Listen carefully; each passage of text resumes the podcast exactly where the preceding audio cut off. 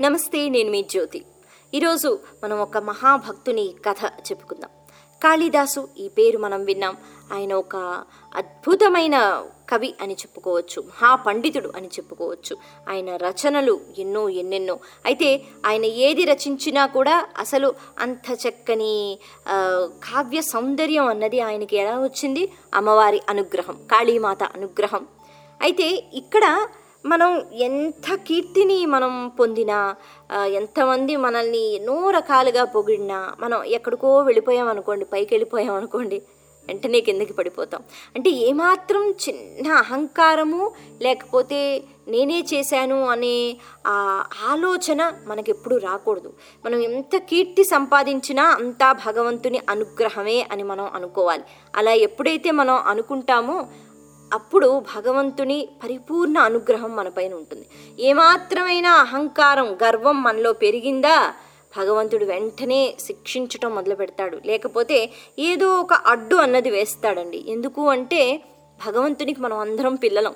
మనం తప్పులు చేస్తే ఆయన శిక్షించినా లేకపోతే ఇంకేదో బాధ పెట్టినా మనల్ని సక్రమ మార్గంలో నడిపించే ప్రయత్నం చేస్తూ ఉంటాడు. ఇక్కడ అమ్మవారు ఎన్నో శక్తుల్ని ఇచ్చారు. కాబట్టి ఒక గొప్ప కవి అయ్యాడు పండితుడయ్యాడు కాళిదాసు. అదే అమ్మవారు కాళిదాసు మనసులో చిన్న గర్వం ఏర్పడినప్పుడు గర్వాన్ని తీసే ప్రయత్నం చేశారట. దీనికి సంబంధించి ఒక కథ ఆ కథ మనం చెప్పుకుందాం. మీరు వింటున్నారు రాగా ఒరిజినల్ మన సంస్కృతిలో. ఈరోజు మనం కాళీదాసుకి అమ్మవారికి సంబంధించి ఒక కథ చెప్పుకుందాం. ఈ కథ మనందరికీ కూడా చాలా అవసరం. ఎందుకంటే ఏమాత్రం అహంకారం లేకుండా మన జీవితం సాగిపోవాలి అంటే అమ్మవారి అనుగ్రహం మనకి ఉండాలి కాబట్టి. భోజరాజు ఈ రాజుగారి పేరు మనం విన్నాం. భోజరాజు గారి ఆస్థానంలో ఎంతోమంది కవులు ఎంతోమంది పండితులు ఉన్నా ముఖ్యంగా ముగ్గురు పేర్లు ఎక్కువగా వినిపిస్తూ ఉండేవట. ఒకటి దండి మరొకటి భవభూతి ఇంకొకటి కాళిదాసు. వాస్తవానికి కాళిదాసు అంటే భోజరాజు గారికి చాలా ఇష్టమట. ఎంతో ఇష్టం. కాకపోతే ఇష్టం అని చెప్పి ఆయన మీదే ధ్యాస పెట్టకుండా ఆయన అందరినీ కూడా అంటే అక్కడ ఉన్న కవులందరినీ కూడా ఆయన ప్రోత్సహిస్తూ ఉండేవారు. అయితే ఒకసారి రాజుగారు ఒక మహత్కావ్యాన్ని రచింప చేయాలనుకున్నారట. అయితే ఈ ముగ్గురు కవుల్లోని ఎవరికి బాధ్యత అప్పగించాలి అన్నది ఆయన ఆలోచిస్తున్నారు. ఆయనకు అర్థం కావట్లేదు. ఎందుకంటే ఎవరి పాండిత్యం గొప్పది అన్నది నిర్ణయించవలసిన బాధ్యత ఆయన అక్కడ అమ్మవారికి ఇచ్చేశారట. ఉజ్జయినిలో మహంకాళి అమ్మవారు. ఆ అమ్మవారితోనే చక్కగా ఈయనకి ఎటువంటి సమస్యలు వచ్చినా అమ్మవారి దగ్గరికి వెళ్ళి గర్భగుడిలో అమ్మ ఇది సమస్య నాకు ఒక దారి చూపించంటే అమ్మవారు చూపిస్తూ ఉండేవారట. అంటే అప్పట్లో భక్తి అలా ఉండేది కాబట్టి భగవంతుడు కలలోకి రావడము మాట్లాడడము అద్భుతాలు చూపించటము ఇవన్నీ జరుగుతూ ఉండేవండి. ఇప్పుడు కలియుగం. అంత భక్తి మనలో లేదు. కాబట్టి భగవంతుడు మనకు కనిపించడం అన్నది కొంచెం ఇప్పుడు ఎక్కడా మనకి కనిపించట్లేదు వినిపించట్లేదు.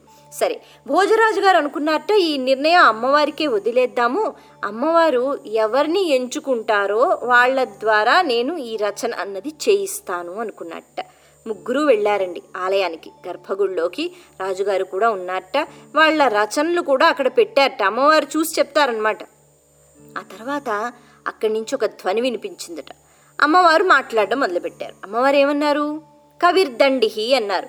దండి అనే వ్యక్తి ఒక అద్భుతమైన కవి అని ఆవిడ నిర్ణయం చేశారండి. ఆయన చాలా ఆనందం పొందటంటే సాక్షాత్తు అమ్మవారు నువ్వు ఒక కవివిరా అని చెప్తున్నారు. అది మంచిదే కదా? సరే. ఇక భవభూతి పండిత అన్నట్టు. అంటే భవభూతి పండితుడు ఇక్కడ మనం ఒక చిన్న విషయం తెలుసుకోవాలి. కవి అనే పదా కంటే భావ అంటే పండితుడు అన్నది కాస్త ఎక్కువ అనమాట కవి కంటే ఎక్కువ స్థాయిలో ఉన్నవాడు పండితుడు. మరి ఈ భవభూతి పండితుడు అనేటప్పటికి ఈయనకంటే ఆయన ఓ- ఒక మెట్టు ఎక్కువలో ఉన్నాడు. సరే అయిపోయింది. ఆవిడ అక్కడికి ఆగిపోయారట ఒక్క నిమిషం.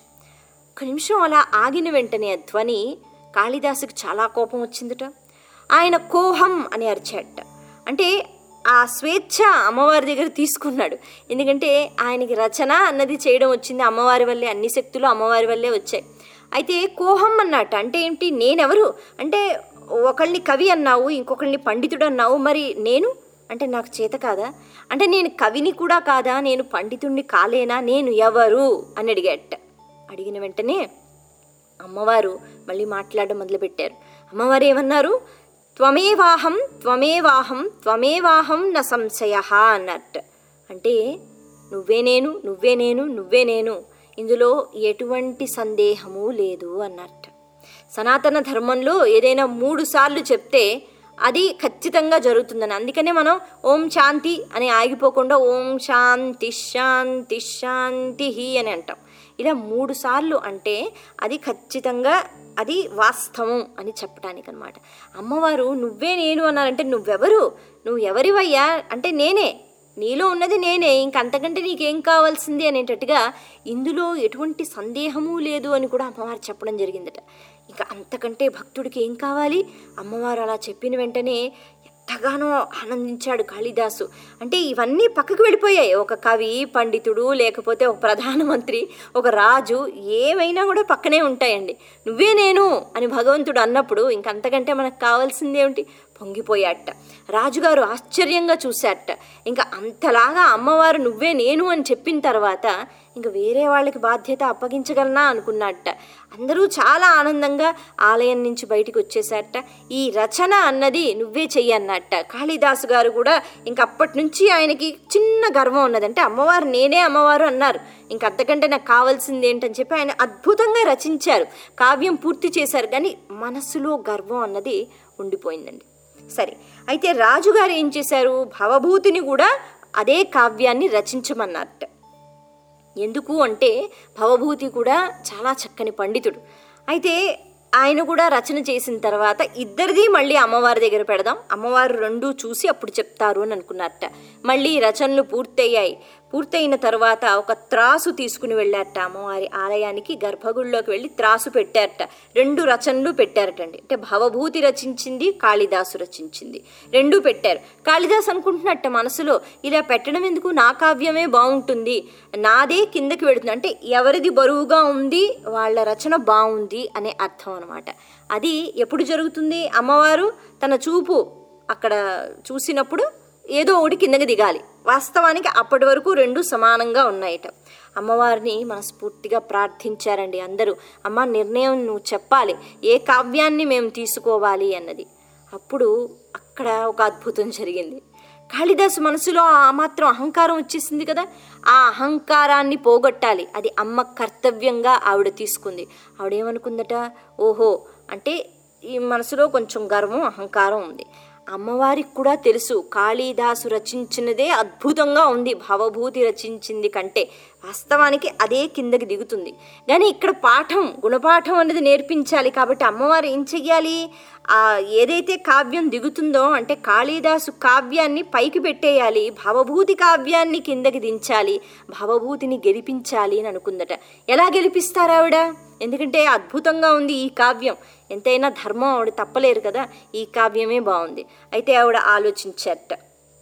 ఆవిడ అంటే జుట్టుకి పెట్టుకున్న ఆ పువ్వులు ఏవైతే ఉంటాయో ఆ పువ్వుల్లో అమృత రసం దాగి ఉంటుంది అని చెప్తారండి. అంటే ఎందుకు ఇలాగా అంటే ఎవరు పడితే వాళ్ళు పువ్వులు పెట్టుకుంటే అమృతం అనేది దాగి ఉండదు.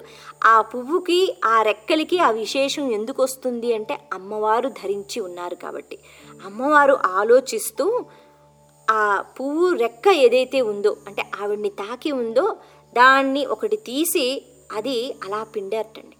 అంటే అందులో అమృత రసం ఉంది అని మనం చెప్పుకున్నాం. ఆ అమృత రసం ఒక్క బిందువు వెళ్ళి భవభూతి రచన పైన పడిందట. అమ్మవారు ఇవన్నీ చేశారు. అలా పడిన వెంటనే అక్కడ అమృత రసం పడింది కాబట్టి ఆ కావ్యానికి మరింత అందం అన్నది వచ్చేసింది. కాబట్టి ఆ కావ్యం అలా కిందకి వెళ్ళిపోయిందట. అంటే ఆయిందే బాగుంది అని అమ్మవారి నిర్ణయం అనేటట్టుగా. ఇలా జరిగిన వెంటనే కాళీదాసుకి ఏమర్థం కాలేదట. ఆయనకి తెలిసిపోయిందండి. ఎందుకు తెలిసిపోయింది? అమ్మవారు ఏమన్నారు? నువ్వే నేను నేనే నువ్వు అన్నారు. అంటే అమ్మవారి మనసులో ఉన్న ఆలోచనలు కాళిదాస్కి ఇప్పుడు అర్థమైపోయింది. ఆయనకి తెలిసిపోయింది. నాలో గర్వం వచ్చింది కాబట్టి అమ్మవారు భవభూతిని గెలిపించారు. భవభూతి ఎందుకు గెలిచాడు? ఆయన వినయం ఆయన్ని గెలిపించింది. వెంటనే వెళ్ళాట భవభూతి దగ్గరికి. నీ వినయం అన్నది నిన్ను గెలిపించింది. అంటే అక్కడ పాండిత్యం కాదండి. పాండిత్యం లేకపోయినా భవభూతి ఎందుకు గెలిచాడు? వినయం వల్ల. నీ వినయమే నిన్ను గెలిపించింది అని చెప్పి మనస్ఫూర్తిగా అభినందనలు చెప్పుకుని పక్కకొచ్చేసాట. ఆ తర్వాత ఆయన తప్పు ఆయన తెలుసుకున్నట్ట. అమ్మా ఇక ఎప్పుడూ ఈ గర్వం అన్నది మరొక్కసారి నా మనసులోకి రానివ్వను తల్లి అని ఆయన మనస్ఫూర్తిగా అమ్మవారికి కృతజ్ఞతలు చెప్పుకున్నట్ట. ఎందుకు అంటే ఆయనకి తెలిసిపోయింది. అమ్మవారు ఒక చక్కని పాఠాన్ని నేర్పించారు అని. ఇలా ఎంత కీర్తి మనం పొందినా కూడా అంతా అమ్మవారి అనుగ్రహం అనుకోవాలి. లేకపోతే అయ్యవారి అనుగ్రహం అనుకోవాలి. భగవంతుడు మనం ఏ రూపాన్ని మనం ఆరాధిస్తే ఆ రూపం యొక్క సహకారం లేనిదే మనం ఏం చెయ్యలేము అనుకోవాలే కానీ మనం ఏదో సాధించేశాము మనమే అంతా చేయగలము అని అనుకుంటే పతనం అవ్వడం చాలా తేలిక. ఇటువంటి విషయాల గురించి చెప్పుకోవడానికి ఇటువంటి కథలను మనం అప్పుడప్పుడు చదువుకోవాలి. అయితే ఆ తర్వాత నుంచి కాళిదాసు ఎప్పుడు కూడా వెనక్కి తిరిగి చూసుకోలేదు. ఆయన మనసులో ఎప్పుడు అహంకారం అన్నది మళ్ళీ రాలేదండి. ఈ రకంగా ఇటువంటి కథలు చెప్పుకున్నప్పుడు మన మనసులో ఏమాత్రం అహంకారం ఉన్నా కూడా అది మనం తీసేసే ప్రయత్నం చేస్తూ ఉంటాం.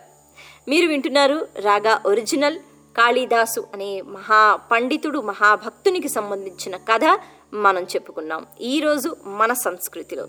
నమస్తే నేను మీ జ్యోతి.